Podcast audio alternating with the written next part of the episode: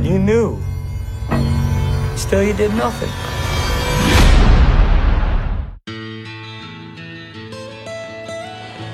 almost heaven.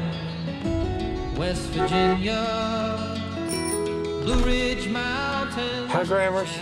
What are you doing here? Your grandma tells me her grandson's some fancy environment lawyer down in Cincinnati. I am a corporate defense attorney. So? I defend chemical companies. Well, now you can defend me. How many did you lose? 190. 190 cows. You tell me nothing's wrong here. It's a small matter for a family friend. Help a guy who needs it.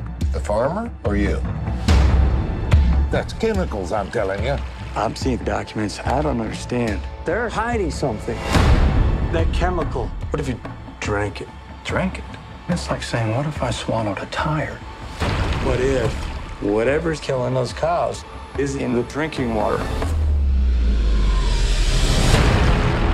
At DuPont, better living through chemistry. It's our DNA. You need to tell me what in the hell's going on. DuPont is knowingly poisoning 70,000 local residents for the last 40 years. You knew, still, you did nothing. You want to flush your career down the toilet for some cowhand? You want to take everything that you know and turn it against an iconic American company, like an informant. Isn't that right? Isn't that right? Isn't that right? Yes. They have all the money, all the firepower, and they'll use it. I know. I was one of them. Our government is captive to DuPont. They're trying to force you to make me stop.